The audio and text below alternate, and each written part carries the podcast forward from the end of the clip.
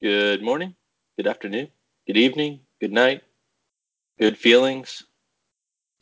Good vibes. Yeah, I like it. Welcome to Guardians of Lore. This is episode 27, recorded June 15th, 2019. We're halfway through the year. Um, we will be covering Invitations of the Nine, and I'm your host for this evening. I'm Elmist. This is Hyven. And this is Mrs. Hyven. All right. As far as podcast news, we've got our usual stuff. We like feedback. Uh, reach out to us on our Twitter account at guardians underscore lore. You can email us at guardians underscore lore at outlook.com. And you can leave us a review on Apple Podcast, Google Podcast, or Google Play.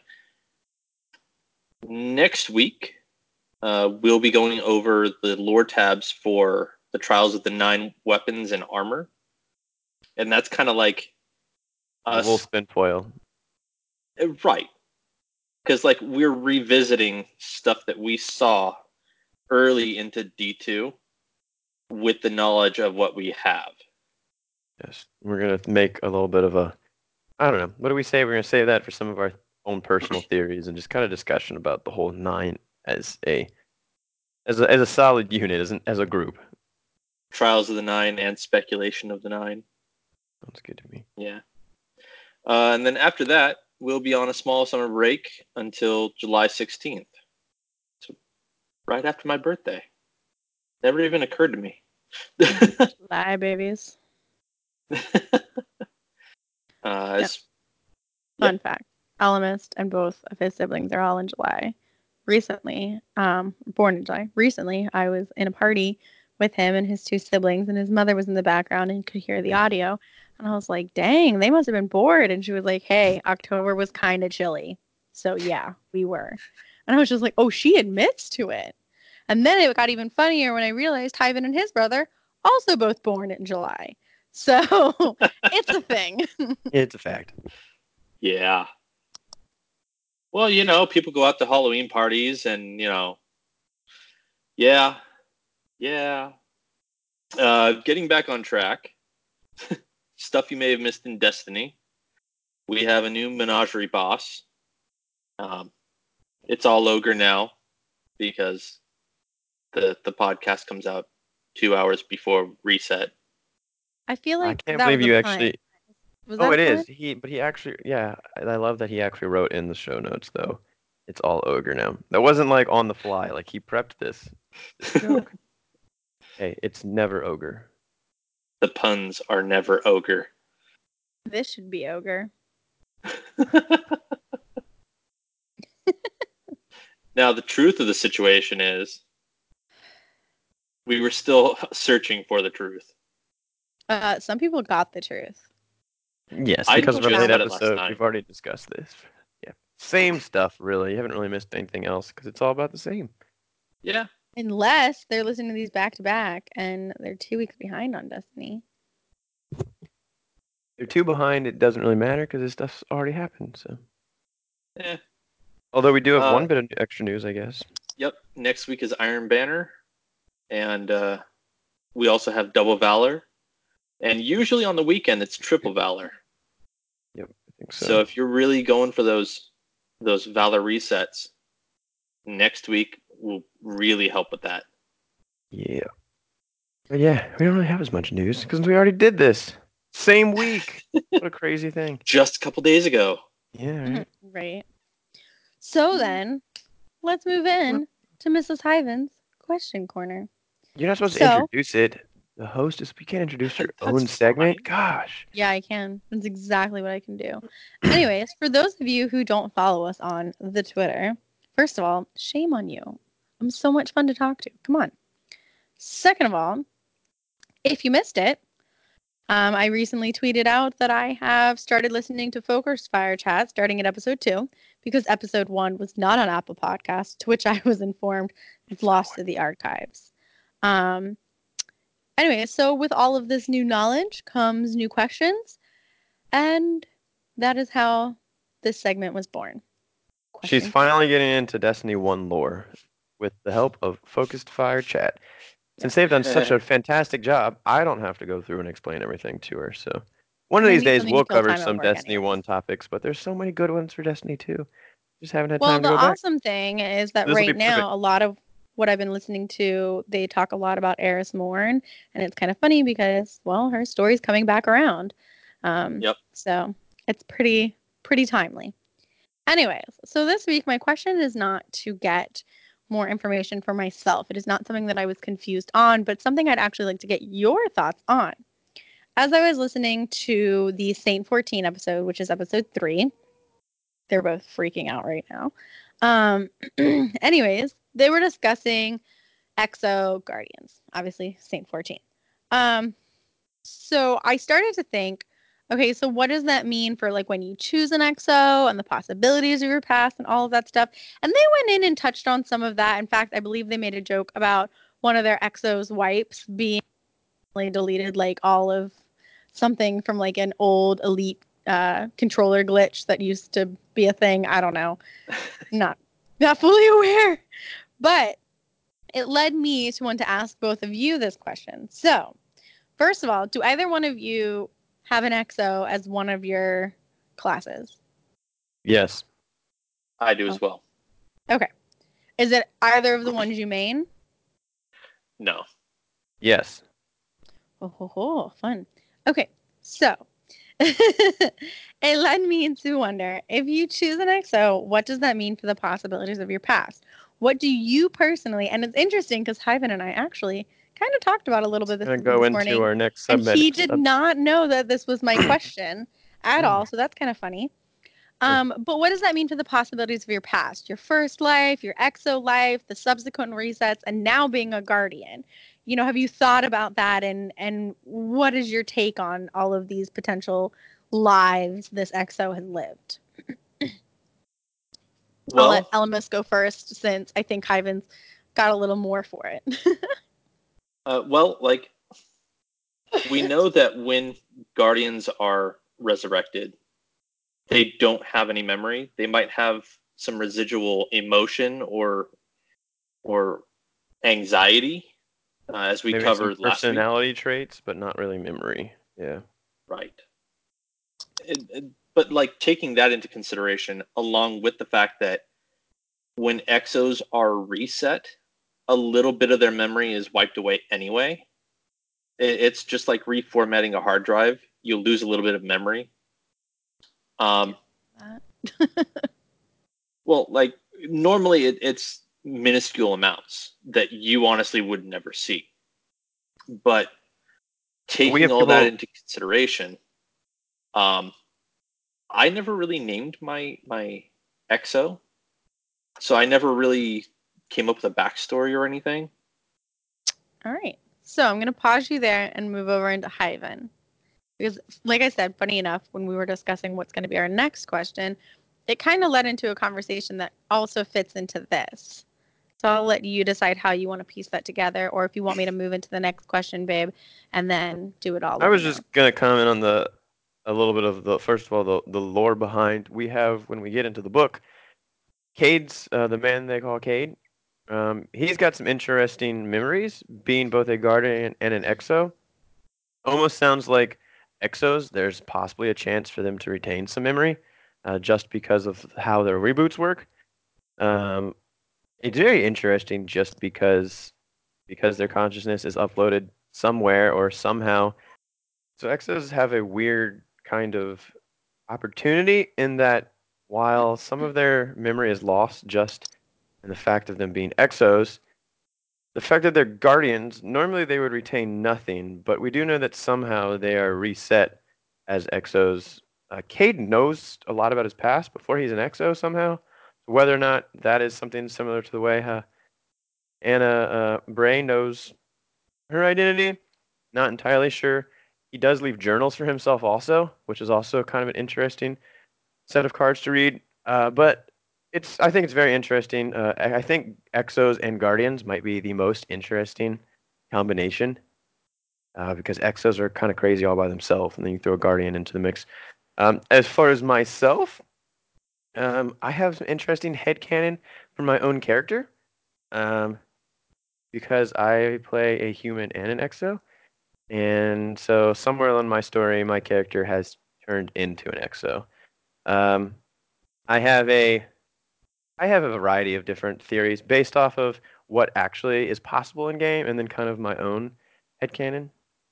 Um, but yeah, so part of my my if it you know not everything's technically would follow along with lore, but somewhere along the line I would I kind of had a headcanon of my guardian being a old guardian who was originally rezzed long time ago in like Drifter era when guardians were classless.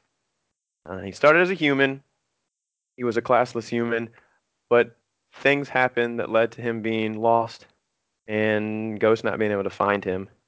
And By the time Ghost found him, he was an exo, but he was still a guardian.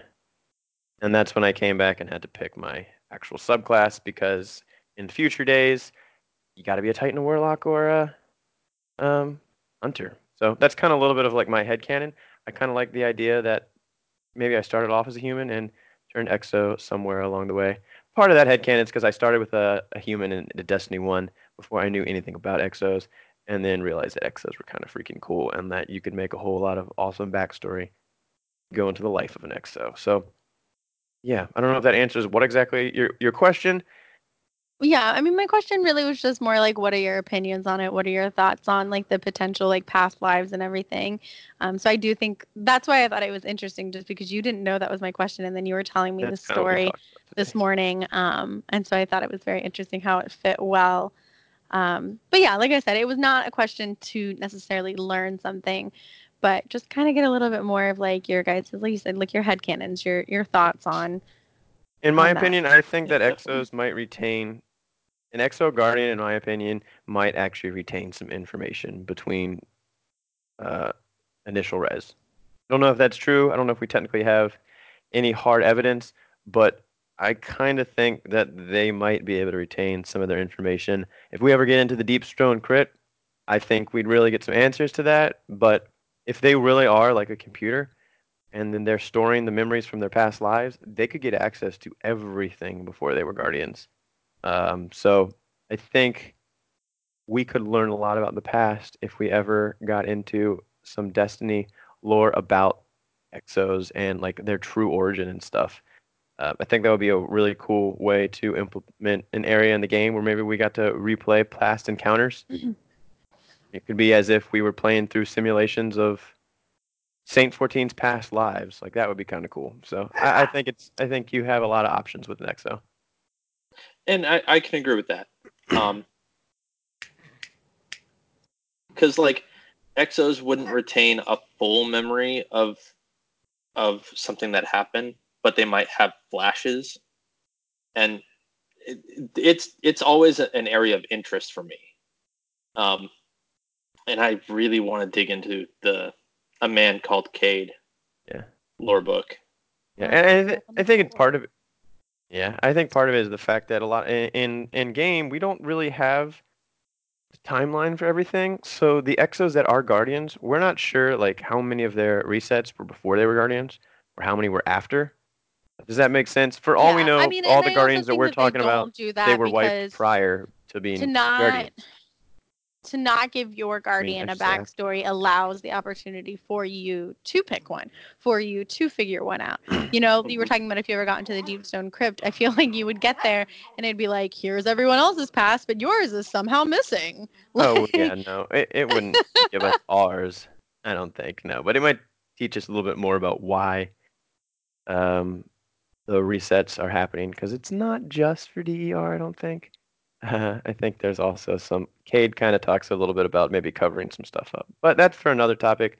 I think we've probably spent plenty of time on your. or SCR, spontaneous exo reboot. That's true. That's true. all right. Well, I appreciated that. Thank you for All right. I was a little long-winded because it goes into our Q and A that we talked about this morning. thank you. I appreciate you you guys indulging me. Um, maybe next week it'll be to enlighten me more. Uh, but this week that was just something I was thinking about. Um, because I agree. After listening to Saint 14, I was like, EXO is just like the an EXO guardian, just the potential of past lives is kind of insane. Um, but now we are going to move on to a question we got on Twitter this week. Um, so it was kind of awesome. I was She's excited. I running feel this like thing, Elemis. She's host again. No, Elemis and I talked about I was going to No. be doing. I this too. know. It's your Twitter stuff. You're gonna handle it. Yeah. this. it's my question corner and it's it's Twitter. Um, anyways, so this week on Twitter, it was so much fun. I feel like we had a lot of different people like reaching out and talking with us, and um, I don't know, Twitter was just We had a up lot of love. a lot of love and it was awesome you guys we loved that so much um and just it it was just awesome part of that uh part of that love this week was a twitter follower reaching out and asking a question and it just so happened that he asked it yesterday so i thought the best way to answer it would be throw it into the podcast this week uh, specifically so he could get everyone's take on it not just mine or me typing everyone's take on it but anyways, the question comes from Joey Conchola. Hope I pronounced that right. And it's at sickxjoey.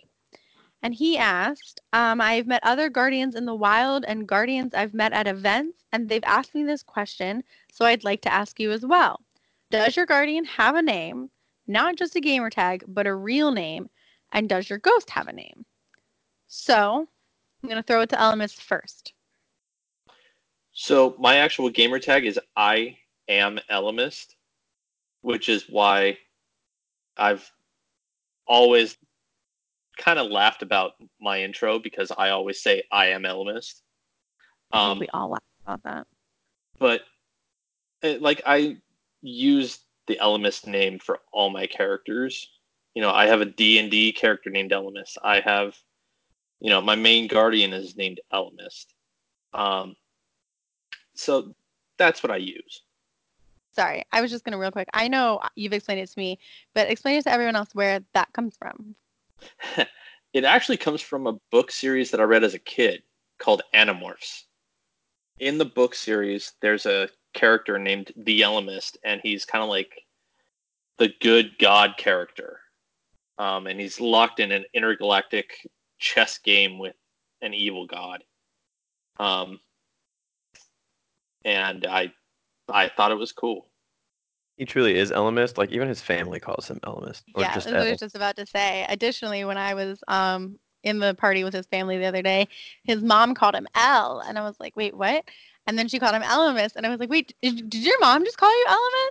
And they were all like, Wait, yeah, we've been doesn't your mom know your real name? I'm pretty yeah, sure she right, exactly. and she said that they've like been calling him that since he was like 12 or 13. So yeah, I mean, He's, that's not a cop out. He's not just using his gamer tag. That is that is Yeah. him. So I'd like to, yeah, really emphasize not a cop out. But anyways, you can move on to So, your ghost. so now. that is me. Um, I am Elemist. I am Elemist.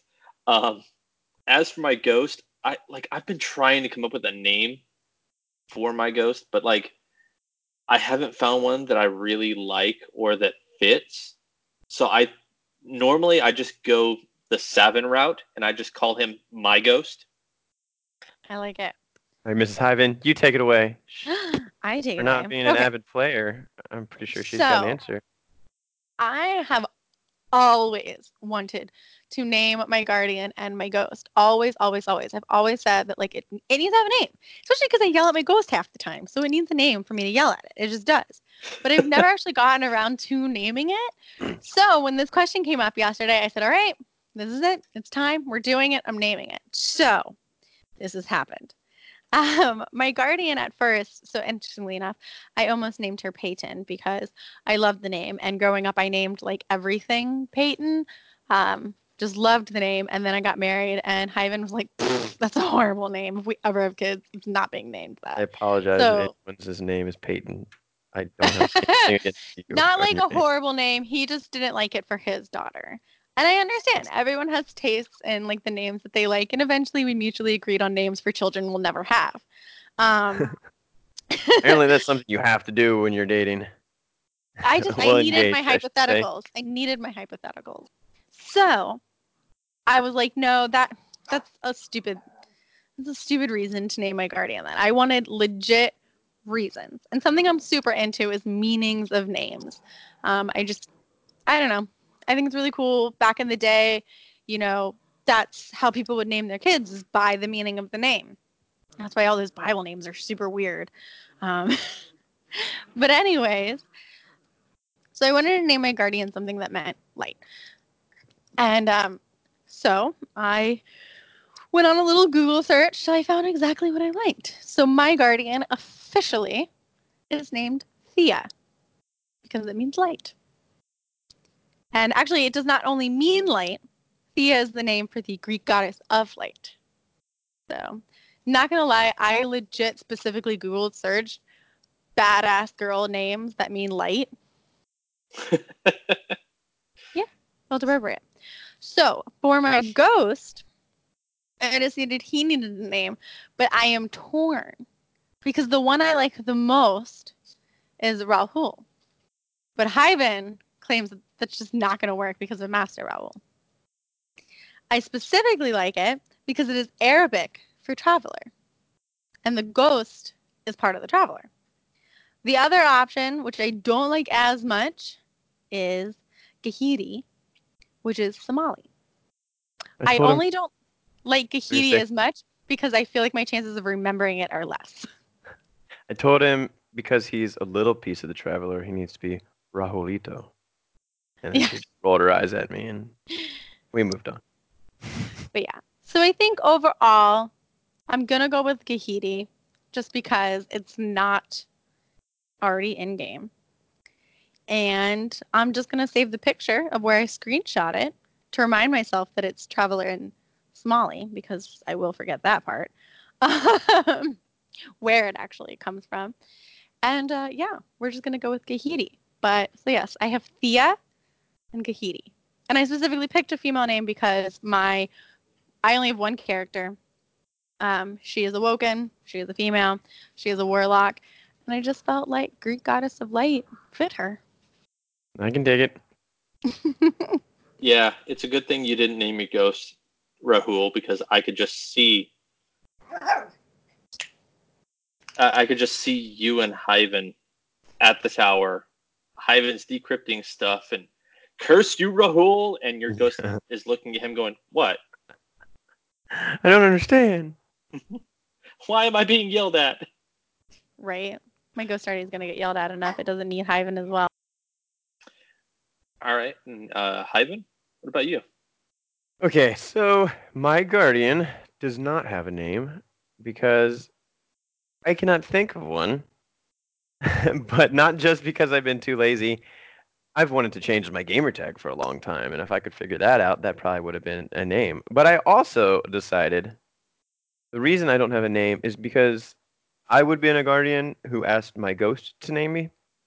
Um, so as far as my in-game canon is my ghost gave me my name, and since I don't have an actual ghost to give me a name, my character does not have one. But my go- my guardian's name is named after my ghost in the same way Orin asked her ghost for a name.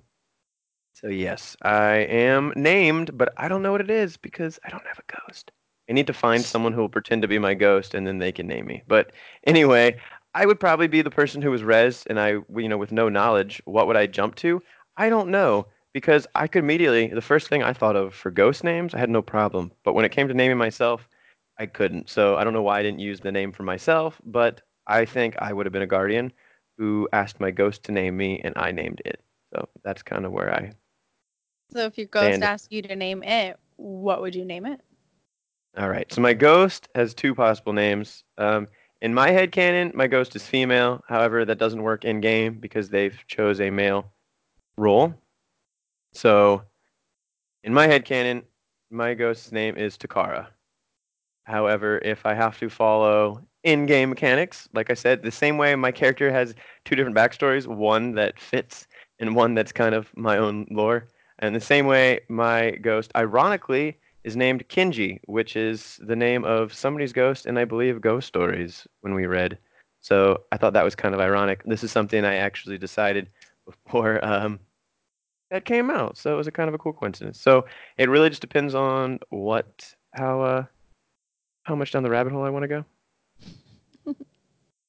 So essentially, you're like a mix of um, Orin and Tyra Karn. It's like the reverse of Tyra Karn. Ghost, right? give me a name. My ghost. Why don't you name give- yourself? Yeah, my ghost won't give me a name. That's exactly. There you go. I've I've now put it in. My go- my guardian has no name because my ghost refuses to name me. Very. Don't call me guardian. Exactly. She just Right. calls me, or he just calls me guardian. Like I said, yeah, I wish they had let us choose uh, male or female ghost. Especially because we do know that female ghosts are a thing. Mhm. Yep. So, do you think that's interesting. My Um, ghost's I name hope. is Peter Dinklage. Oh my god. Just kidding. Uh, Dinklebot. He won't Dinklebot. stop with that all day. I'm gonna kill him, Just you been guys. singing gonna Peter kill him. Dinklage to her. But yeah, I'm no. gonna There you go. So it's me, Kenji or Takara. Which also led us to decide that Takara is a great girl name. So I again, have this always hypothetical had the, children we're not having. I thought I told her this a long time ago, but I've always liked the name Takara. And she, it was the first time she had ever heard it. She was like, that's beautiful. And additionally, like I said, name meanings uh, mean a lot to me. So when we looked it up, it was a precious jewel.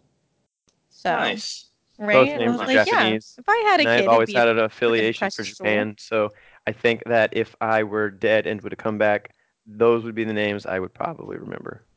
Fun fact: When he says he's always had a thing for like Japanese culture, he's not lying.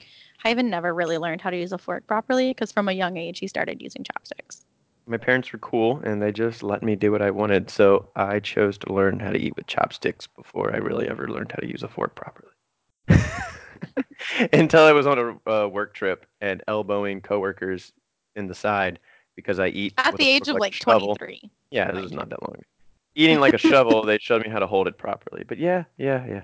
Anyway, that's have unrelevant. In house, he doesn't use forks. That's nice. But anyways, Joey, I hope that answered your question. It was fun for all of us to think about it. So And I'd like to know what your asking. guardian and ghost's name are yourself. yeah, that too. So and let me know if I'm allowed to have a female ghost, even though the game won't let me. Yes, you can you can decipher that for Hyven. Um, let us know yours, and we'll let everyone know on next week's podcast when I hear back from you. Unless you don't want us to. I mean, it's public on the Twitter page, so. Unless it's a DM. I don't actually know how you responded. Now I feel bad. uh, no, he he asked he he added us directly on Twitter. It was not Oh, a cool. DM. Um, so it was pretty cool. And um, yeah, if anybody else has questions, let us know. It was definitely fun to kind of think about stuff like that, and I feel like we got a little bit of personal insight into everyone today too. But uh, yeah, now that we've gotten, as they say on Focus Fire Chat, because I've been listening, all of the you know like house cleaning taken care of. Yes, and we might not do this every week because obviously this is It took much be- more time. it does take a good minute of time, but I think this is a fun little segment, couple segments that we're gonna throw in. So listeners, Yeah. hit us up with your questions. Email us your questions. Yeah. Yeah. Because this was fun. But now I'm gonna throw it back over to Elmas because he's actually the host tonight, not me. and uh, let him take us into invitations of the nine. All right. So, brief intro to the topic. Uh, these were quests you bought from Xur. You can only ha- buy one per week. You have to actually complete it before Xur shows up. Um, there's nine of them total, and each one has a quote from each entity of the nine. Um, for most of them, you had to actually complete a specific strike and collect nine items from enemies on the planet that the uh, the strike happens on. So like Except for the The- glitch for two weeks when nobody could finish it because the planet didn't have. uh, yeah, don't don't remind me. what was it, Vex on Tangled Shore or something like that? Yes, Vex Yeah. on Tangled Shore. Um, and once you actually got the quest completed, a new mission would open up right under the Reckoning, called Mystery and Potential. And essentially, you would drop into the derelict and progress. You know, to actually see a cutscene or see something that ac- actually was happening. Um, and a lot of these are named after tarot cards. And I would say, fun fact: if you haven't done them, you still can. There's no time limit, and they give powerful gear. So, you're late coming into the game, you can still go one each week. Yep. And that was it. You ready, Hyven? Yep, I'm ready when you are. All right. So we will go on to the readings of these cards, and as we said, these are actually in-game cutscenes. Um, so these are just transcripts of video. Um, so we will actually be reading off names for people who are laughing, and also there will be scene set up. Uh, so a little bit different than the normal lore book entries because they're not like Grimoire cards. Although I guess nothing's Grimoire cards anymore. That was D1. Sorry, shows my age. Here we go. The world. The flavor text for this reads We ask to see you. The scene. At the derelict, the guardian jumps through the portal and is taken to the hall. A large form of the emissary appears before the guardian. The emissary. We stand at the precipice of history. What you do here changes the cosmic balance forever. You have made allies of dangerous beings, gods, and god pretenders. How long before your company involves you in something you cannot come back from? Those I serve have much to learn from you. You are their greatest curiosity, the agent on whom all fates converge. The Dredgen presents a special prize to the Nine. He is an anomaly, an elemental balance, a grand experiment. We remember his trial. The Guardian experiences a vision of the Drifter's derelict without its hull trailing behind it. Inside, the Drifter plays a game of cards with a Shadow of Yor. The Shadow. It's about time someone taught you respect, little man. Drifter laughs. Someone like you? I know you all keep tabs on me. The Shadow. Yeah, you've been straying. You don't even use his name no more. Shadow throws a card on the table. Drifter. Well, that's why I'm still breathing, brother. Gambit is a chance at salvation. Take it. The Drifter places a card on the table, winning the game. The Shadow stands up in anger and points his thorn at the Drifter. The Drifter holds up his hands in surrender. Shadow. You were always so afraid Shin would get you. Sorry, old friend. The Drifter points to his right hand with his left. With a flick of his wrist, a mote of dark appears in his hand. Points in the direction behind the Shadow. Drifter. Behind you. The Shadow turns around to see a taken captain appear behind him. The taken captain attacks the Shadow, sending him flying over the nearby railing. Shadow screams as he falls. The Drifter laughs just as the taken captain approaches him. Drifter. Whoa, boy. Easy. Easy now. The captain roars and reaches out towards the Drifter. The Drifter recoils. The taken captain is suddenly sucked into a portal and disappears. The emissary appears in place of the taken captain. The emissary. Dredgen? Drifter. Nah, not anymore. It's Drifter now. The emissary. You have proven yourself worthy. Accept this gift from the Nine. Drifter. A gift? The derelict suddenly starts shaking. Drifter. What gift? The vision ends with a view of the derelict with the hall now behind it. The guardian is back in the presence of the large form of the emissary. The emissary. Only two others have transcended their design. The first, an hourglass counting down with infinite patience. The second, a forgotten blade sharpened anew. And now, the Dredgen. Visit us again. We wish for you to understand what we understand. For now, it is my purpose to speak to you, and you alone. But only if you remain worthy. Drifter's response to this whole encounter. The Guardian talks to the Drifter after seeing a vision from the Nine. Drifter. Hold up. You saw that damn card game? No, no, no. Not good. They're giving you visions too? I'll say it straight. I got a bad habit of biting off more than I can chew. But hey, guys gotta eat. And the deal that got me at the hall? It just looks so damn tasty. But damn, they're reaching out to you. No, ma'am. You keep clear of that little blue psycho. Leave this to me. You see her again, you turn the other way. Understand? Trust nothing you hear. So this is actually, I think, one of the few ones that you played for me, Ivan. It is the longest one, and it was kind of hype. I Just know. 'cause That's why you're you playing played a it. card Yeah, game. it was. Um, not really much to say. I think the only thing to mention is we discussed last week, you know, when the emissary became before that, her life and encounters with the drifter. And you know, we had discussed how she felt betrayed by this con man who she had opened up to after she lost everything. And now after having that we're seeing this uh, this other encounter of them with both of them you know basically in their new positions Damn, you jumped right into the relationship between the two of them. Uh oh. what is that not where i was supposed to go No, you're fine. That's just more of the spin foil for me and Ellimist.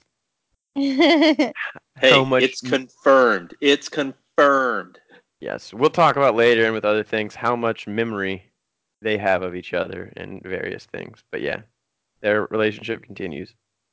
Are we reading that card today? Actually, No, we say no next week. So we'll talk about that next week. and I strictly did that because I knew I wouldn't stop. Yep, yep. yeah. Uh, anything else to add, Mrs. Ivan? Or is that that was your that's what i got you're good? All right. How about you, Ellimist? I have a couple points I can think of. So, when the Guardian comes back from the vision, the emissary talks about two others who have transcended their their design. Exactly where I was going. The emissary talks about how there's two others who have transcended their design, and there's a lot of argument about who that is talking about.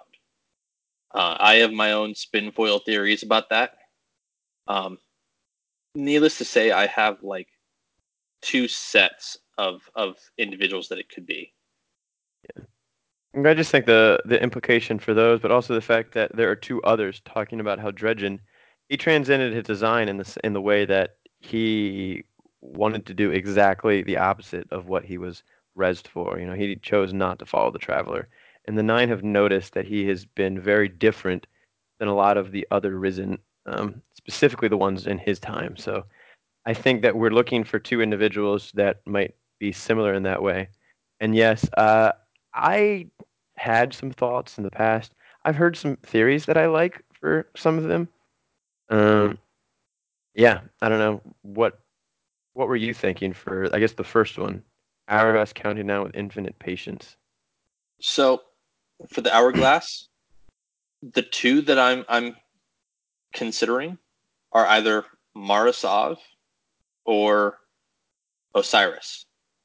Like, Yeah. I'm not sure if you know, infinite is is a play on words there because of Osiris being in the infinite forest. Um, but we know that if we're talking strictly by the actual wording there, you know, infinite patience. Who has more patience than Mara? She's waited in the Ascendant Realm for two years, waiting for a way out. And that's a good point because also just the fact that Hourglass counted down with infinite patience. Well, the fact that she became an awoken is almost kind of pointing to possible part parts of that. Definitely transcending her design because she didn't start off as that. So I could see that. Yeah, for that one, when I first thought of this, I thought very generally. The first one, Hourglass counted down with infinite patience, just made me think of the Vex, not a specific one, but just the Vex. We don't exactly know. There's different theories about where they were, how they were meant to originally be. You know, a lot of their weapons are building tools um, that they might have been care- caretakers or shapers of an old world uh, that maybe they transcended their design in what they do now uh, when they found out that they were not going to exist in the future. Uh, the Vex's whole philosophy is just to always exist, and that's why they have infinite patience because they can literally just change the timelines and mess with stuff. So that was a very very broad, but I've also heard the thought of Mara, and I do like that possibly for being the most like individual person I think to to relate. But otherwise, I thought maybe some type of Vex, but I'm not 100 percent sure. Well, and, and as far as Mara, I mean, we've watched her eh, through the Marasenna and the Awoken of the Reef. Like, we watched her go from 19 year old girl who was scamming people um, all the way to Queen. And now she's pursuing godhood. And we know that she has a lot of dealings and very interested to the nine. So yeah, that's kind of I that's one of my stronger theories too. I agree with that one for sure. What about the the, Osiris one? one? was the Osiris one was very loose. Like it, Yeah. it's just looking at the actual words. Yeah. and yeah. thinking, okay, how can I relate that? Well, that one's just kind of it's just kind of unfortunate that we've wanted to know so much about Cyrus, Osiris for so long, and then his DLC just was kind of lackluster, and I feel like we're kind of waiting for something more interesting to come back about him. There was a lot of hype for Osiris, and it wasn't as much payoff. So I think that he might not be as relevant in a lot of the story at the moment. We have infinite patience for his story. Um, Hope so. as for right, the how about second, that second one, one? so the two that I was thinking of, Variks, because we know he has had visions of the nine, um. And was that Fallen who had forgot been forgotten, and now he's doing new stuff. spoiler alert, he fashioned himself to be Kell of Kells. yeah. Um, and then the other one, Eris, because she lost her ghost. She became infected with the acolyte eyes, and like the tower viewed her as the hive expert, but oh, y- you can't do anything. Yeah, and she and Mara would be two individ- interesting characters that the with dealings with the nine. That's kind and of cool. and that was partly it as well. You know, at this point, Eris is Mara's guardian.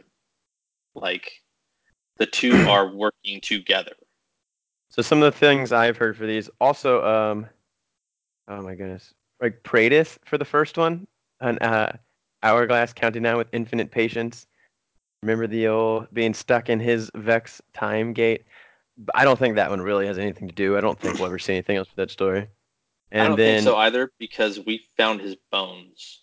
We did, but we also got a message from him after he died. So, but that's the whole Vex time kind of thing. Yeah. They let him. I, that was one of those things where they let his, the portal open long enough for him to send a message, but we also found him dead at the same time. That's Vex for you, man. Yeah. But the second one, I do not have. I can't take credit for thinking of this, but I've heard this and agree with the current stuff. It could possibly be. It makes it interesting. Forgotten Blade, Charmed Anew. Quria, Blade transformed. Um, Quria was taken and gifted, and we kind of forgot about it. It, and now, so what did we talk about the other day? Her. Yeah. what we that question we talked about. Um, but um, we seem to be. We have. It's been sharpened anew. It's now being used by Savathûn to enact very interesting things. And it was designed as a Vex mind to with one purpose, and now it is being used by Hive. So that was something interesting that I thought someone I heard someone mention that made sense.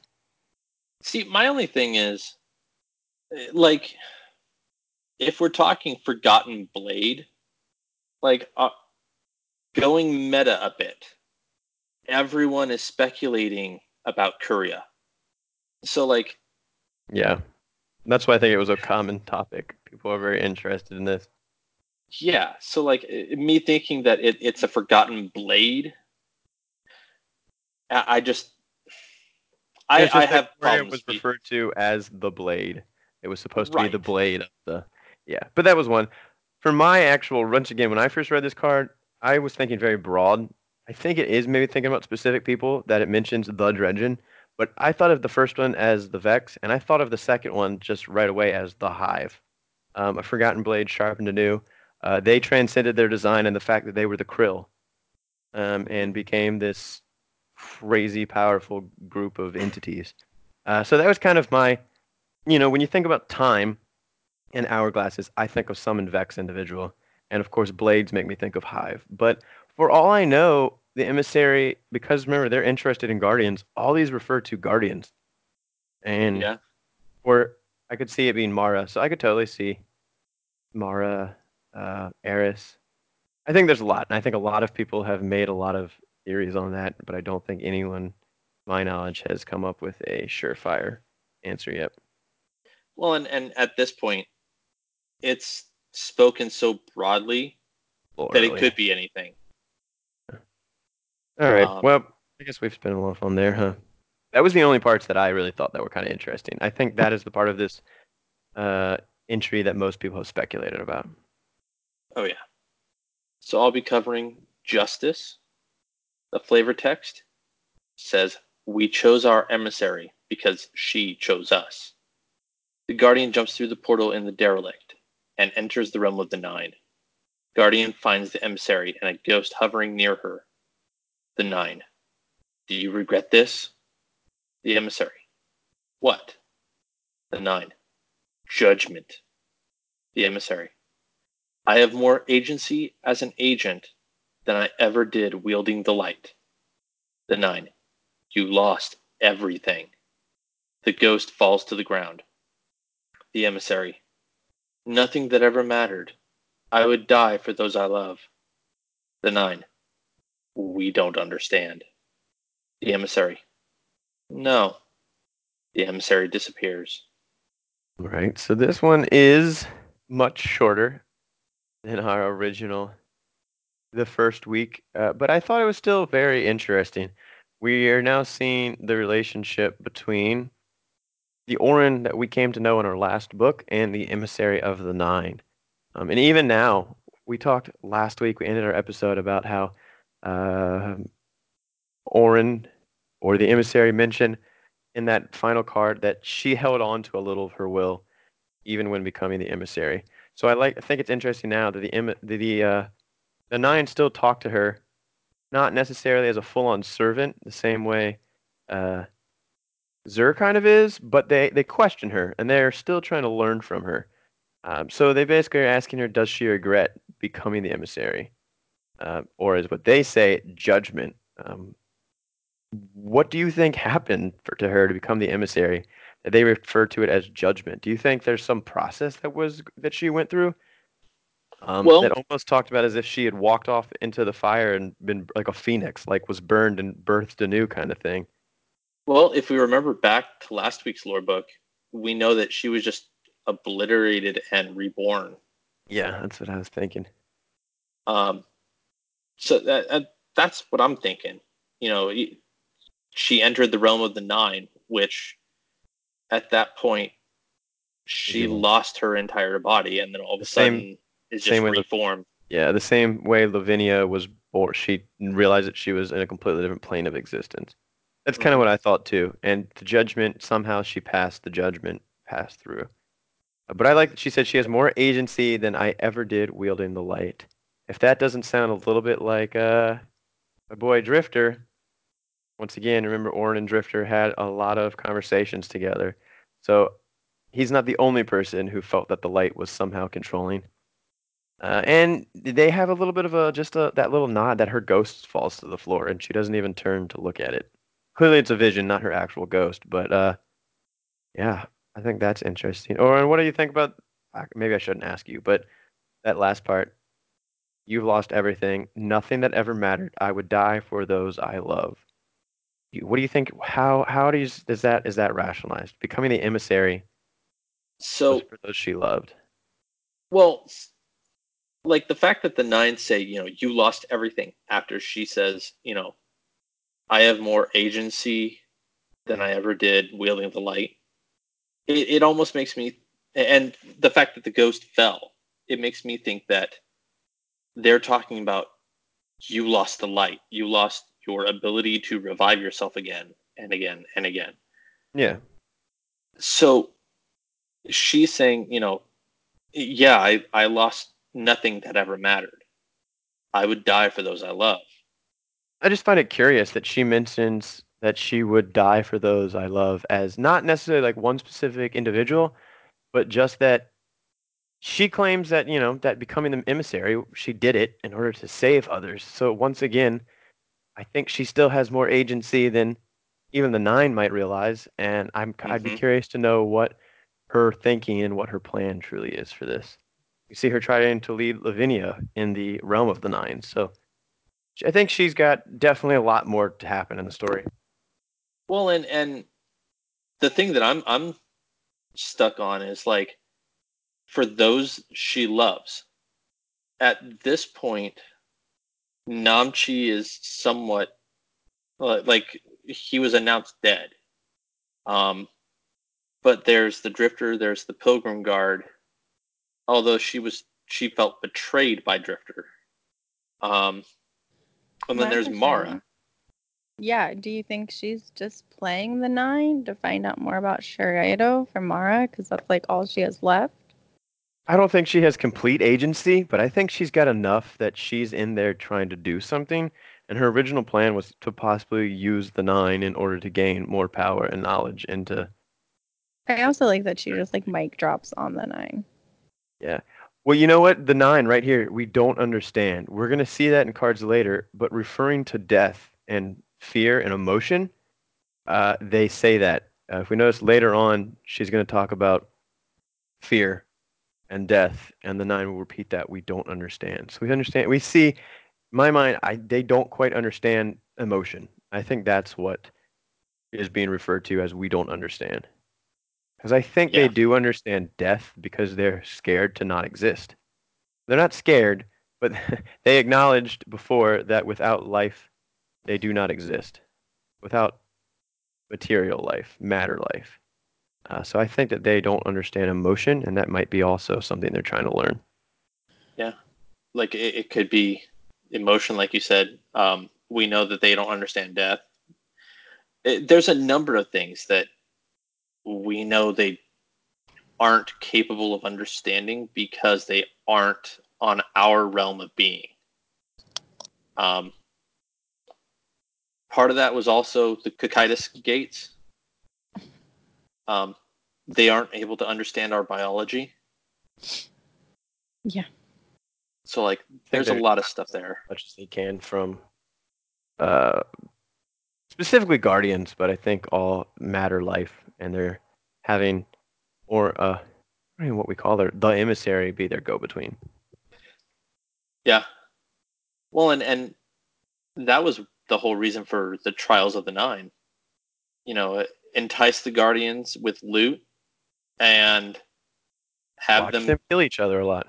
yeah, watch them kill each other, learn as much as you can. mm-hmm. All right, we ready to move on? Yep. The High Priestess, flavor text. But our first alliance remains our most tenuous. Scene. The Guardian jumps through the portal in the derelict and is taken to the hall. The Guardian finds the emissary and an enormous vision of Mara Sov. The Nine. The clever one is Peril. The emissary. No, she will manage. The Nine. They will annihilate her. The emissary. Then she will die as one of us, gladly. The Nine. She will regret before the end.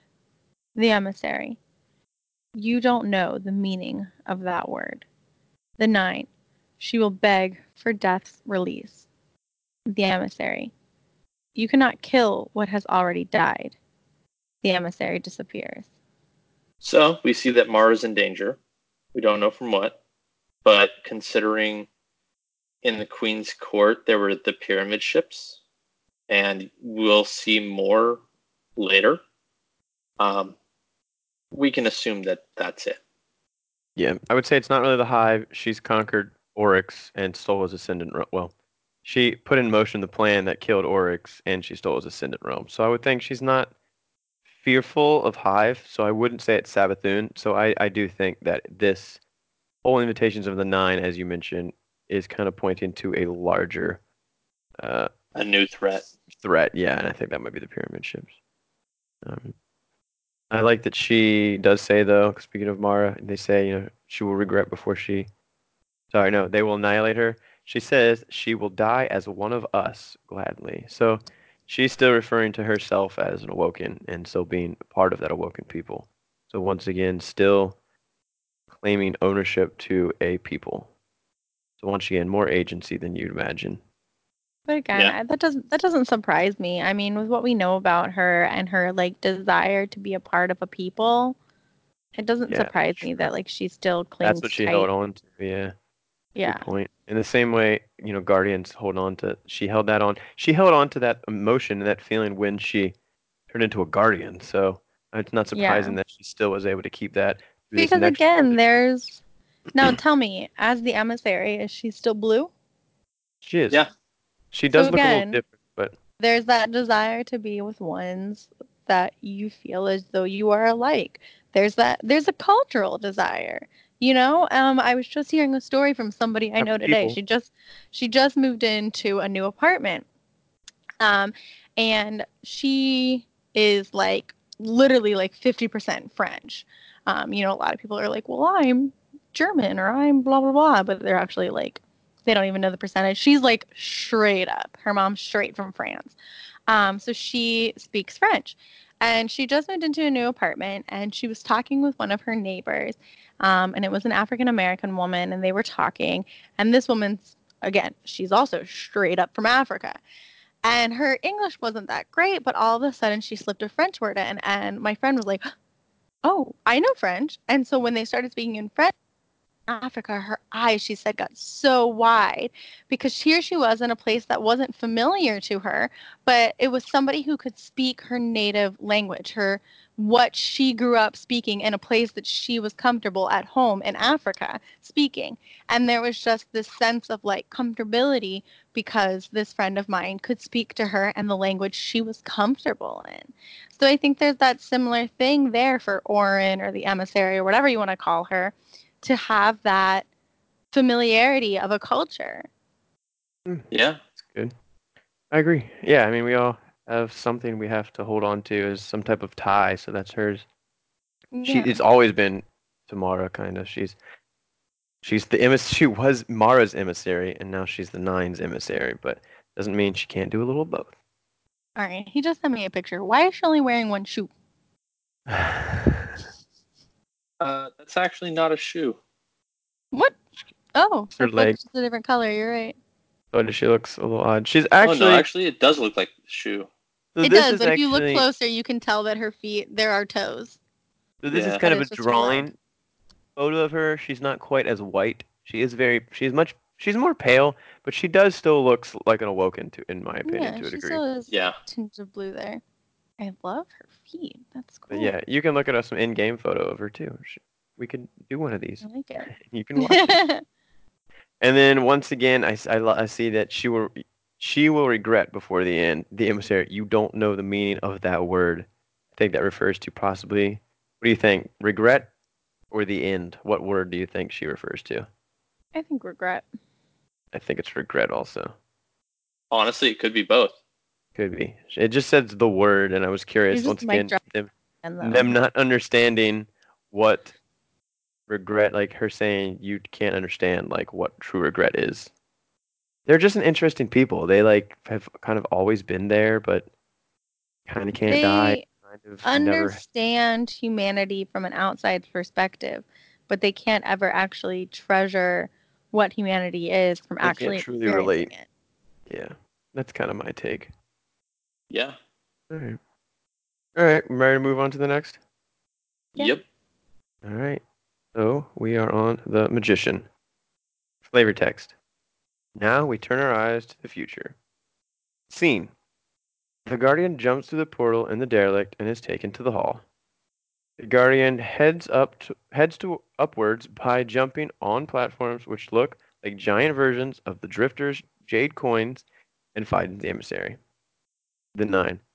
What does it want? Emissary. You ask the same questions. You never listen. The Nine. Why did it do this? Emissary. He's afraid. The Nine. Of death? Emissary. Of everything. The Nine. So it kills. The Emissary. He hates violence. He hates it so much that he'll murder anyone who tries to inflict it on him. The emissary disappears. Drifter's response. The Guardian speaks to the Drifter after visiting the derelict. Drifter. Hey, if I tell you what I know about the emissary, will you promise to stop wasting your time on her? She used to be Reefborn, loyal to the Queen. Then she died. Ghost picked her up, took the name Orin. Then she went looking for the Nine. She needed power. She got it. But now, she's something else. She has no past to uncover. She's not what she was. Neither am I. Stop looking for her.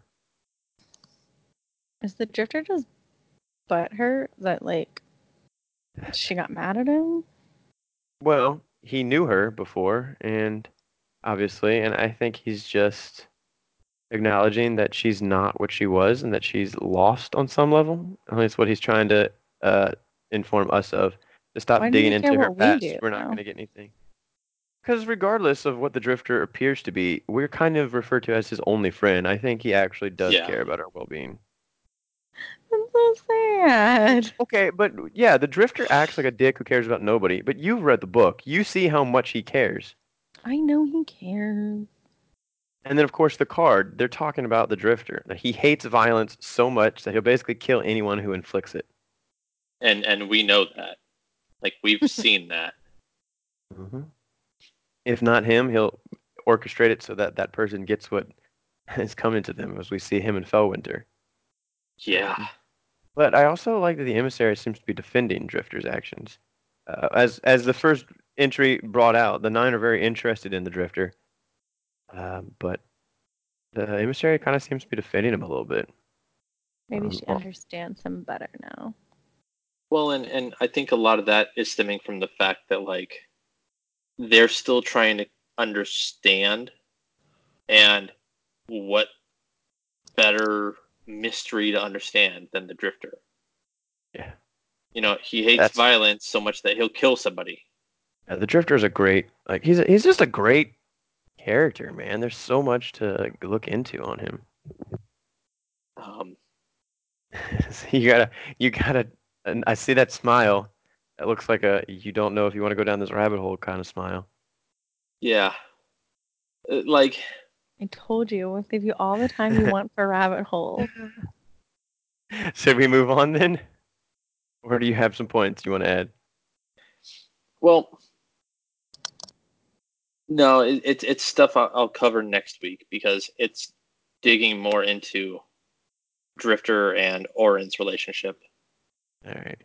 Sounds good. Sounds good. All right. Then I'm going to move us right along to strength. Flavor text. And to you. Note about the scene. If the guardian is female, the emissary will say her and she during the conversation. If the guardian is male, the emissary will say him and he. Scene. The guardian jumps through the portal in the derelict and is taken to the hall. The guardian finds the emissary. The nine. What does it want? The emissary. Power. The nine. Like you?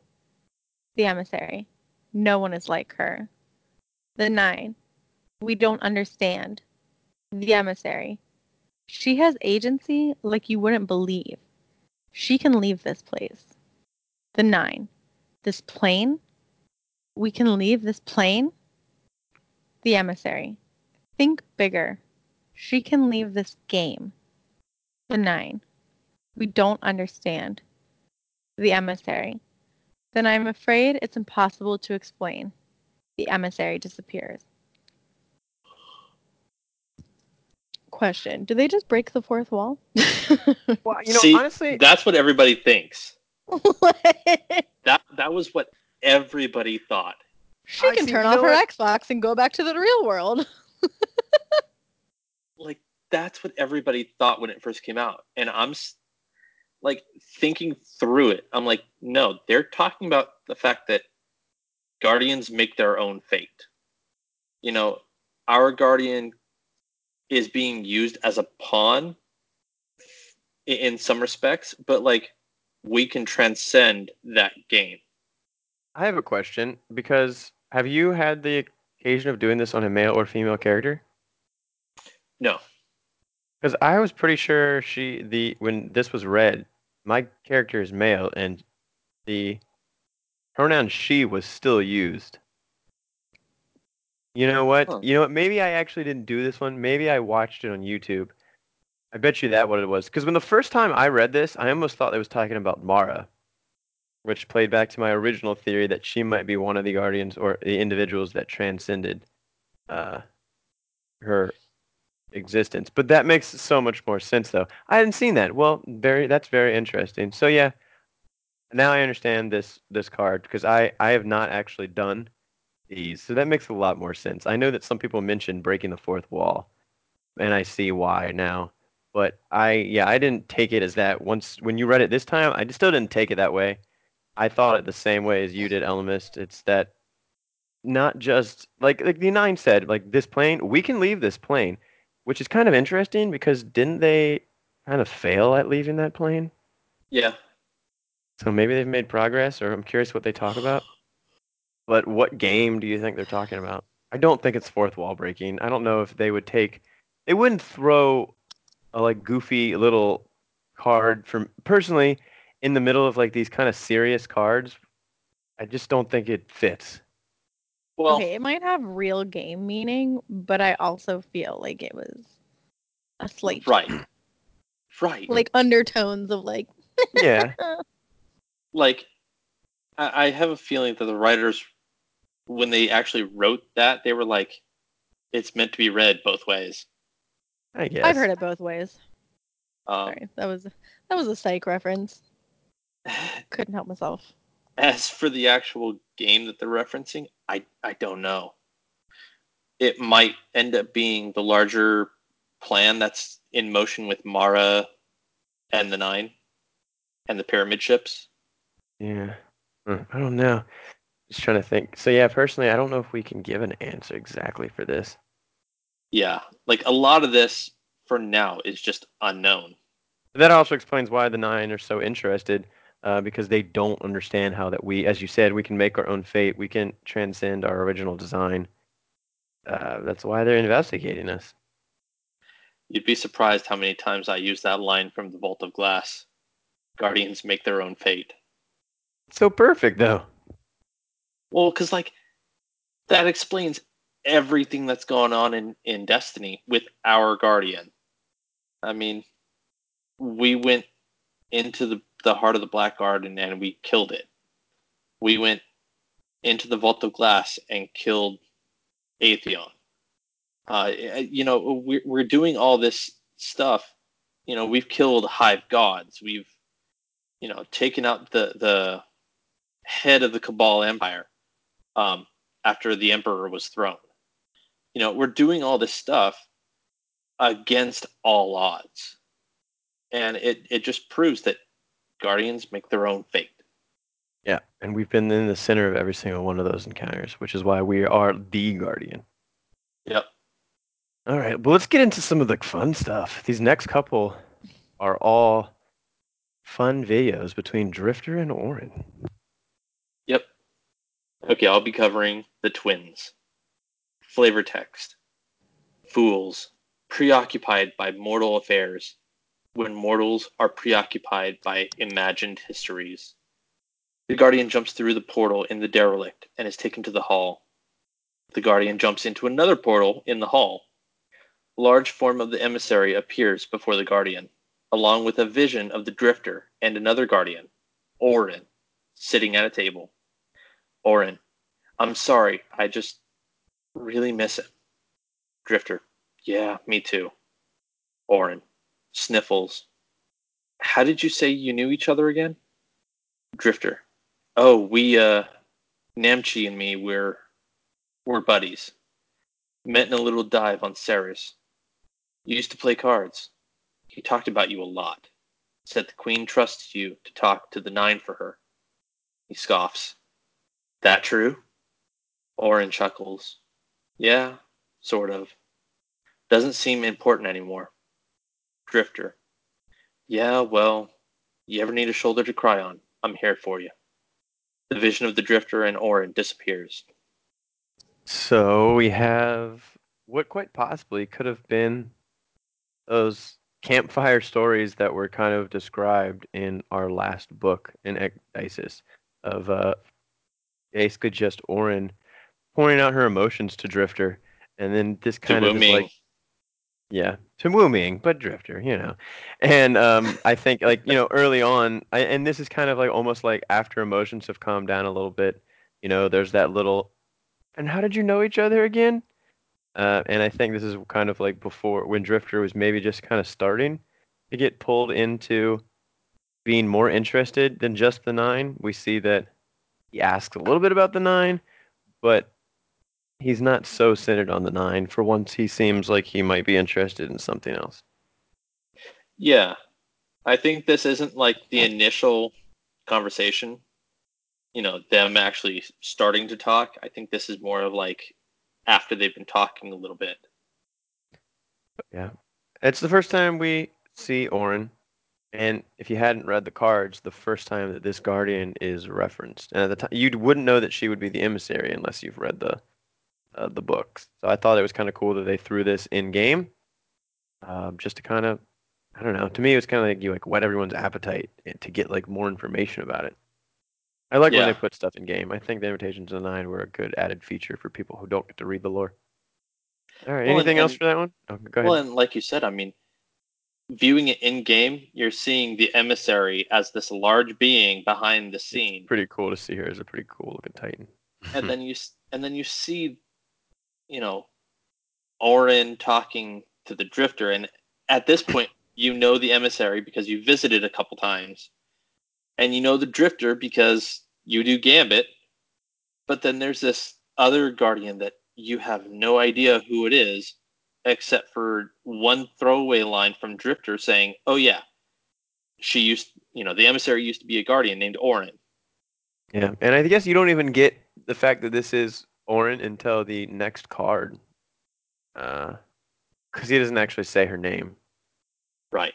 So yeah, you still this first entry. If you didn't know anything about the the lore books, this is just a mysterious guardian. All right. Well, if we're ready, I'll move on to the tower. Sweet. And the flavor text for this is petty minds, unfit for survival. Scene. The Guardian jumps through the portal in the derelict and is taken to the hall. The Guardian jumps into another portal in the hall. A large form of the emissary appears before the Guardian, along with a vision of the Drifter and Orin. I'm leaving. I'm going to go find them. Drifter. There is nothing out there for you, Orin. Orin. Please don't pretend to care. This is a courtesy, Dredgen. Drifter. I don't use that name. Not anymore. Orin. Your friend Callum says otherwise. Drifter. Hand to my heart. I'm not lying. Orin chuckles. You can't even hear yourself. Drifter. Orin, please. Orin. I'm going, Wu Ming. This friendship, or whatever you want to call it, it's over. Try not to get shot. Drifter. Growl of frustration. You want to go back to a thousand years of traveler's dogma, kid? Give up your freedom? Fine. You do you. The vision of the drifter and Orin disappears.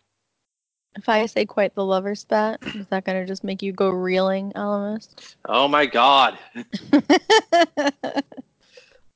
Um, I mean, she says in quotes, this, well, it's quoted here, but the way she says it, this friendship, whatever you want to call it. So there's clearly some, they had a relationship. that had progressed. And um, this has once again been thrown away when she realizes who the heck he is. And she just doesn't trust him at this point. yeah. It's like, it's hard for me, even reading, if I hadn't known this, you know, that line, hand to my heart, I'm not lying. He's said that before, I think, in game. He says, like, just kind of uh, sarcastically, but you watch him in this video, he is very, very serious. He is almost desperate to, like, reach her. You can tell the sincerity. Yeah. Very, very sincere. Like he's actually being completely honest with her at this point. And it's a different side of Drifter that we hadn't really seen. Yeah. Also, she just said lover quarrel. He does mention call her a uh, thousand years of traveler's dogma kid. For all you know, it could be the they could have had more of a father daughter relationship. We really don't quite know. Just throwing a little wrench into anything you might have there. So, but anyway, they have a relationship that is basically over. Orin's leaving. She does not trust Wu Ming, Drifter, whatever he wants to call himself. And this is once again that lore card being played out for us on in video form Yeah. And it was cool to see that. for sure. I was happy, happy they put the character in there. She should have had a giant uh, warhammer, but you know, Oh, it would have been so amazing. She just like beat him with it. His ghost reses him back. That would have made me laugh. all right, that's all for me. Yeah, I'm ready to move on. All right. Then I'm going to read The Hanged Man. Flavor text. Warnings equal futile. Scene. The Guardian jumps through the portal and the derelict and is taken to the hall. The Guardian jumps into another portal in the hall. A large form of the emissary appears before the Guardian, along with a vision of the Drifter and a normal sized emissary. Drifter. Hey, how you living, sister? What can old Drifter do for you today? Want to play some Gambit? The emissary. The Dredgen has visions. They disturb him. Silhouettes of three triangular pyramids briefly appear near the emissary. Drifter. You know about those, huh? You the one causing them? Tell you right now, I don't appreciate what they say. The emissary. The gift is showing you what you must see. It is your fate. Drifter. No, I make my own choices. The emissary. If that's what you want to believe. Drifter. Frickin' psycho. The vision of the drifter and the emissary disappears. I think this might actually be the first interaction that Orin and the Drifter had after she became the emissary. I agree. I think he doesn't quite know who he's talking to at the moment. Yeah. Like when she first appeared in the first card, I think was when he first saw her, and maybe this is their conversation. You think? Yeah. I'm not sure. Yeah, I, that was because he kind of looked like he didn't recognize her when she popped out of nowhere in that first entry. So this would be the second conversation then, because I yeah. I'd forgotten about the the first one. he didn't seem like he knew her. If he did, he sure still seemed pretty daggone surprised. Yeah. Yeah, and we see that he's get got visions. Um, and when we did the uh, the quest, where we chose a side, The Allegiance What- quest. yeah, when we did the allegiance quest, one of his tapes, he talked about how he had a seat for us for the second collapse that was coming. So he's already talked about how he sees visions of things in the future, and now we see the emissary saying that he's having drift, he's having visions of pyramid ships, which he responds to. Basically, he confirms this. He says, "Yeah, "You know about those? You know, are you causing them?" Um, and Yep. I I love how the emissary doesn't actually kind of 100% really answer him either way. She's the gift is showing you what you must see. It is your fate. So is that a confirmation that the nine are giving him those visions, or or just saying that you benefit from having them?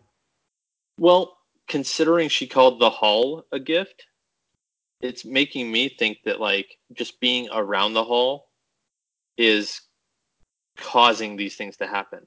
Yeah, that's what I'm thinking visions. too. That they want him to see something. Kind of like radiation. Eh, that's true. You think they are basically making him see hallucinations and visions on purpose? They knew it would happen by being in close proximity to whatever this hall really has inside of it. It, it's possible. Yeah. True. And, and I, I'm I'm happy with that theory. Oh, I like it too. And also, I love, and then of course, Drifter once again, he makes his own choices. He doesn't listen to his ghost. Not about to listen to this freaking blue psycho, as he calls her at some point. Freaking psycho. yep.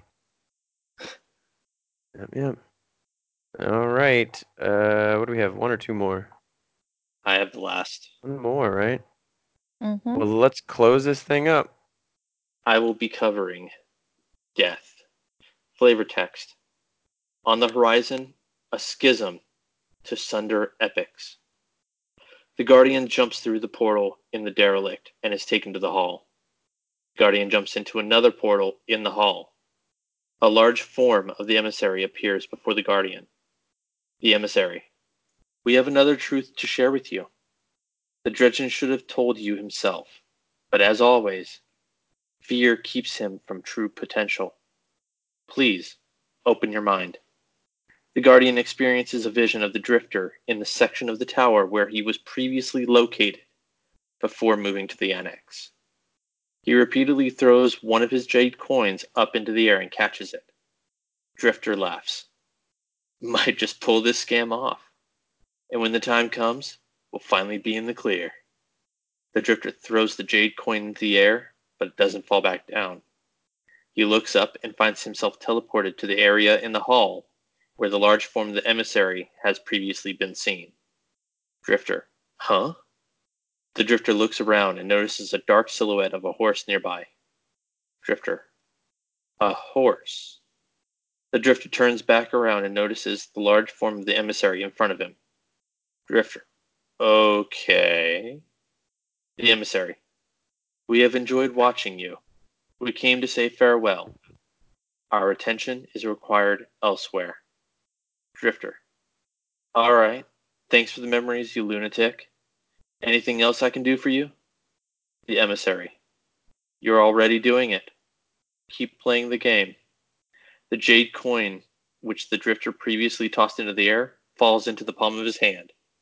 The shape of a triangular pyramid, similar to the ones shown in a previous vision of the drifter, is shown on the coin.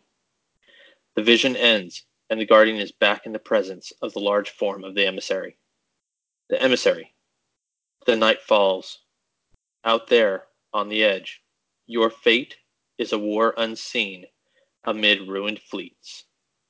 Two women, feared, untrusted, forever at arm's length. Here at home, your fate is a coin in the hand of a liar.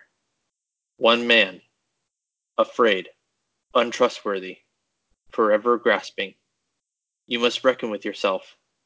Can you see the path ahead? Do you know the shape of your trial? Drifter's response. The Guardian speaks to the Drifter after visiting the derelict. Drifter. I told you not to look into the emissary, and you did it anyway. You know how many people I killed for less? Shut up. Don't answer that. I don't need the sass right now. I'm in over my head, kid. Emissary and her friends showed me what's coming and it's what I feared all along. Put aside your dogma. The fight that's coming can't be won with light alone. Gambit's your salvation and mine. See you on the field. All right, man. We see the conclusion.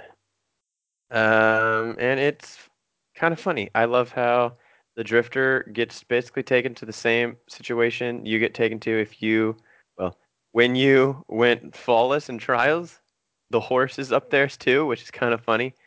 Um, and basically, they tell him that they're leaving. They need to be watched. Some they need somewhere. They need to watch somewhere else. Their attention is required somewhere else, and that they want him to keep doing what he's doing, uh, which I would assume.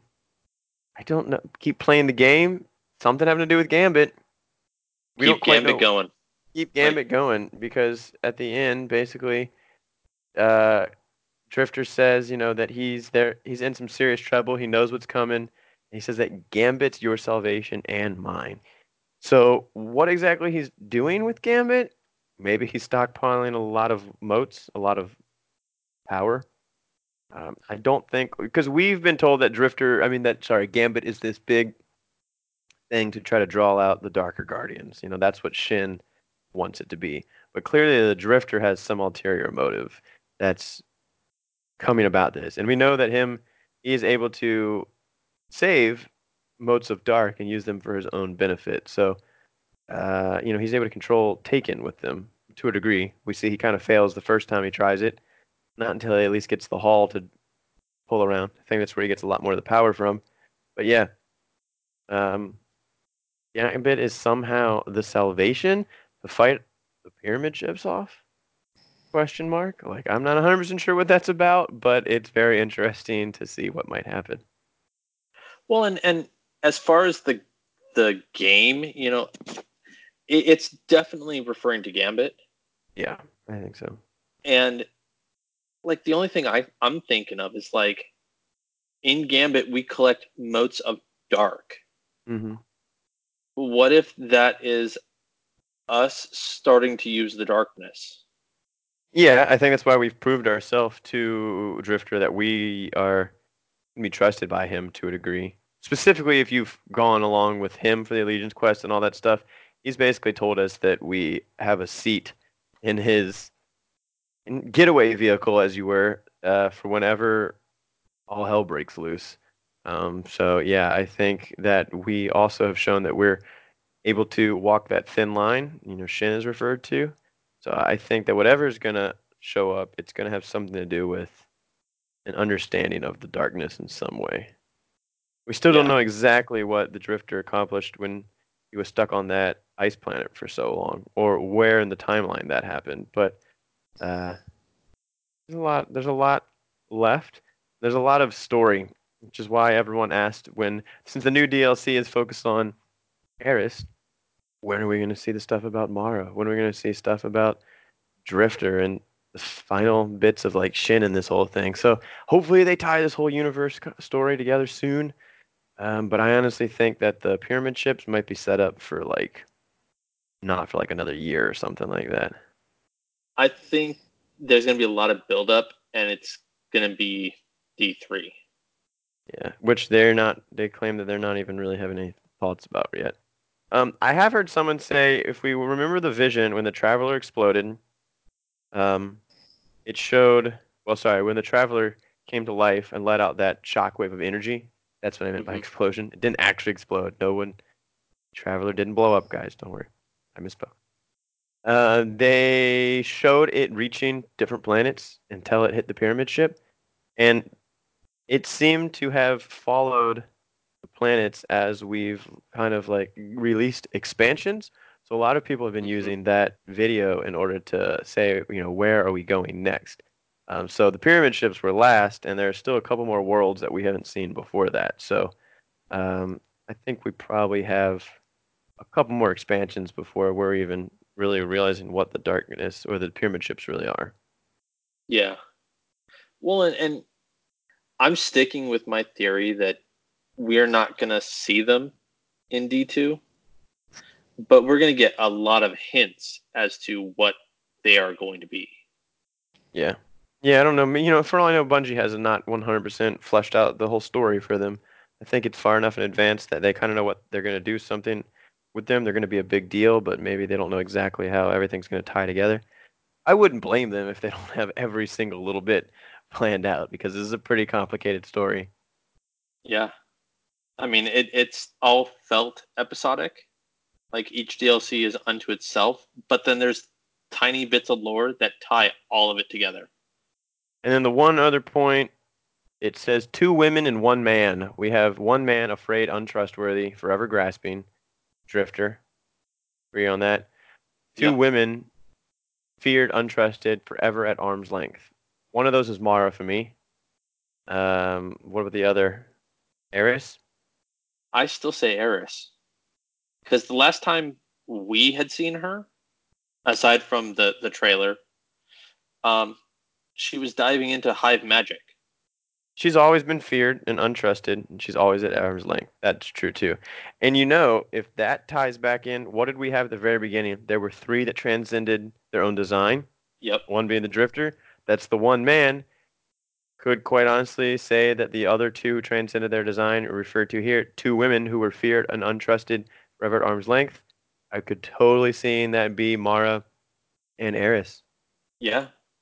So uh, we've had that, and actually now that I'm thinking, reading this card after their their reveal, we had the Dreaming City story about Mara, and uh, the the writers at Bungie for when interviewed when Datto interviewed him, they said that this new DLC is going to be Eris's kind of version of that, the whole Dreaming City cycle. Uh, we're going to investigate kind of her story and what she's been doing. So I think that Eris is about to play a pretty major role going forward also. And I think that's why we're going to go going to the moon before we come back to this existing story. I think she has a part to play in the overarching story that needs to be introduced first. Yeah. I'm excited for Shadowkeep now. Yeah, for sure, dude. Like I was excited before, but now it's it's like I'm I'm feeling hyped. The lore and we're implications still are always several awesome. months out. Well, yeah, and me too. Now that I've just mentioned that, it was kind of just like this is gonna be a cool expansion, but it's like no, this could literally be the setup that is required. That'd be awesome. Ah, I'm excited for it. Forsaken Part Two. Forsaken Part Two. All right, that's all I got on these. Um, play him in game, watch him, get your own theories. Um, it really, I think, was just a way to introduce the nine into the lives of people who only play the game and don't get into the lore. Um, there's Yeah. nothing super deep going on. I think it's like a surf- surface level introduction. There's definitely plenty to theorize on, but give it a go. There's some pretty cool cutscenes, and you get powerful loot even doing them late. So, not a bad bargain. But unfortunately, you're only able to complete the nine of them once. Yes, I have not finished mine, so I use those for power level now. I I did finish mine. Yeah. I got some. All right. Well, I'm I pretty sure Mrs. Hyven has fallen asleep. Yep. I was just about to say I thought she was earlier, but now I think I hear a mild snoring. So why don't we just go ahead and move on to shoutouts?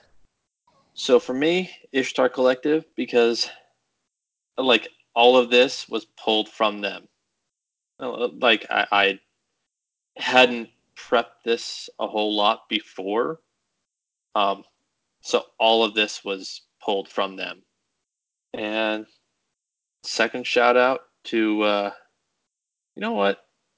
To all the dads out there. Like we're recording on Saturday, so tomorrow is going to be Father's Day. It will have been two days late for all the dads actually listening, but still, happy Father's Day. Very nice. Uh, for my shout outs, shout out to all the new. I guess it's kind of also for Mrs. Hyven, if she's still asleep. shout out to the Twitter followers. She's had a lot of uh, interactions that she has shared with us on Twitter, and we seem to be getting a lot more followers lately, um, being mentioned, and we've been starting to make some cool connections with you know some of the lore community and our fans, and it's just been really cool to see how this podcast is growing. Um, you know, she was just re-listening to Focus Fire chat, and she's like, "They started a lot like us. They're talking about how this is for the clan, and like don't know if it's gonna go anywhere." And Yeah. she's like, "And there's they're like, you know, there's so much. They're they're successful now." And I was like, "Yeah, I know. It's kind of cool to see that we might actually be something that people enjoy." So, thank you guys for uh, sharing some of the love with us. We really do appreciate it, and hopefully, we'll be here to continue on for years to come. yeah, definitely. All right. Well, I guess we're closing and signing off. So, for all those listening, uh, Mrs. Hyven is going to have double shout outs next week because she isn't feeling well and just kind of conked out. Uh, so, have a good week, everybody. And Yeah. uh, bump, bump, bump. Goodbye. We'll catch you later. Maybe Ellimist will th- throw in an old soundbite there. Goodbye, guys. Um, real quick, I Mhm. got a monster out here who is just not cooperating with me. And hun, I think I might need you to grab her. What's she doing? She's quiet. Um, she might be quiet, but I think right now she might be chewing on the carpet. I'm watching her She- through the. Ever try yeah. getting up and stopping her? You know, crazy Callie idea. is laying down with me. Don't stare at me, you weirdo. I'm just like having a hard time focusing because I'm so busy trying to watch her through the camera because she's behind the couch and I can't see her. And it's like Callie's asleep. And I don't want to mess with the one that's actually asleep. Yeah. She's trying Makes to shoe sense. on shoes and like just all kinds of craziness. Makes sense. No, I, I totally know how that is. Um, because, like, it, it was the same with my brother and sister growing up. Whenever one was out, you you took the other one far away because you didn't want the one that was asleep to wake up. Right. Fun fact his brother and sister are twins. So just to explain that. Yeah. They didn't just have like back to back babies, they just popped two out at once. Oh, I made the mistake of giving her a squeaker toy. I thought this one had no squeaker in it. Did that to yourself. All right. Let's hop back Uh, in. Tried to- hold up a second, let me- pause there. Get the squeak squeaker toy away from her. Now you're having so much. I think all of the scruff babe. I'm pretty sure they all at least have one. I think they all still have the no squeaker, and then one has two squeakers. Scruffles is their favorite toy. So now the quietness is all ogre now. oh my gosh. Let's move All on right. to your other pun from last week and figure right. out if you're all Wait, still searching we- for the truth. Can we give our 10 seconds of pause for editing? Eh, whatever. And they've asked me this question. Really? Can we restart? I'm going to take away all our squeaky toys because this is starting to Yeah. get a little too many dog noises.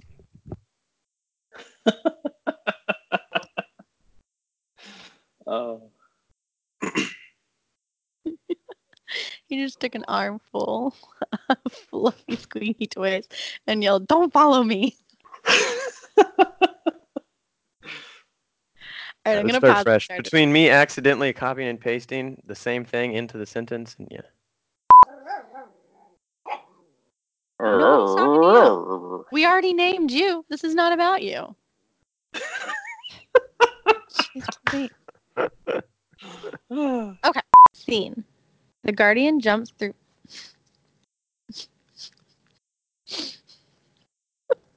Nice kissing noises. And wow, that's a good video there. Right? The booty His butt right in the video. Kona's butt was all up in the video camera. Oh my She god. just came up, walked across the computer, and decided she needed to kiss me. Let's start from scene. I like saw her coming to, and I was like, I can't stop this. It's just happening.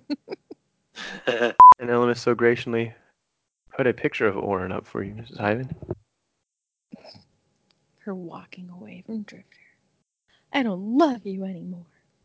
Don't get me started.